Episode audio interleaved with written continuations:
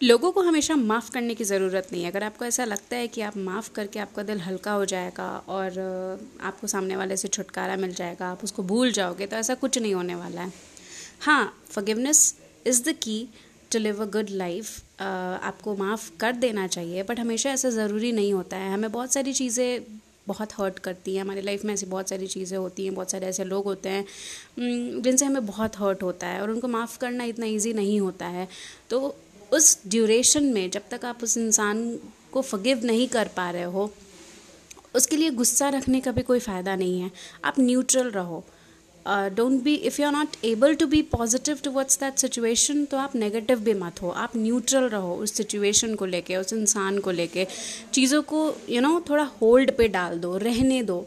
माफ़ नहीं कर पा रहे हो it's okay it will take time ज़बरदस्ती खुद को फोर्स नहीं करो। नहीं तो फिर आप अल्टीमेटली अपने दिमाग को यही कह रहे हो, मैं उसे माफ़ नहीं कर पा रहा हूँ, मैं उसको माफ़ नहीं कर पा रहा आप उसको अपने दिमाग में रख रहे हो। तो इट्स बेटर कि आप उस सिचुएशन को लेकर के न्यूट्रल रहो। जब आप न्यूट्रल रहोगे तो विद टाइम आपको कुछ ना कुछ सोल्यूशन उससे रिलेटेड ज़रूर मिल जाएगा। So and this is my personal experience that I wanted that so wanted to share with you all so इस वजह से माफ़ करना हमेशा ज़रूरी नहीं है।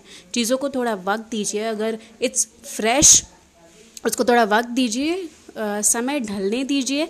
विद टाइम चीज़ें हंड्रेड एंड टेन परसेंट ठीक हो जाएँगी। सो विद दिस मिलते हैं किसी और दिन। तब तक के लिए have a great day because you absolutely absolutely deserve it bye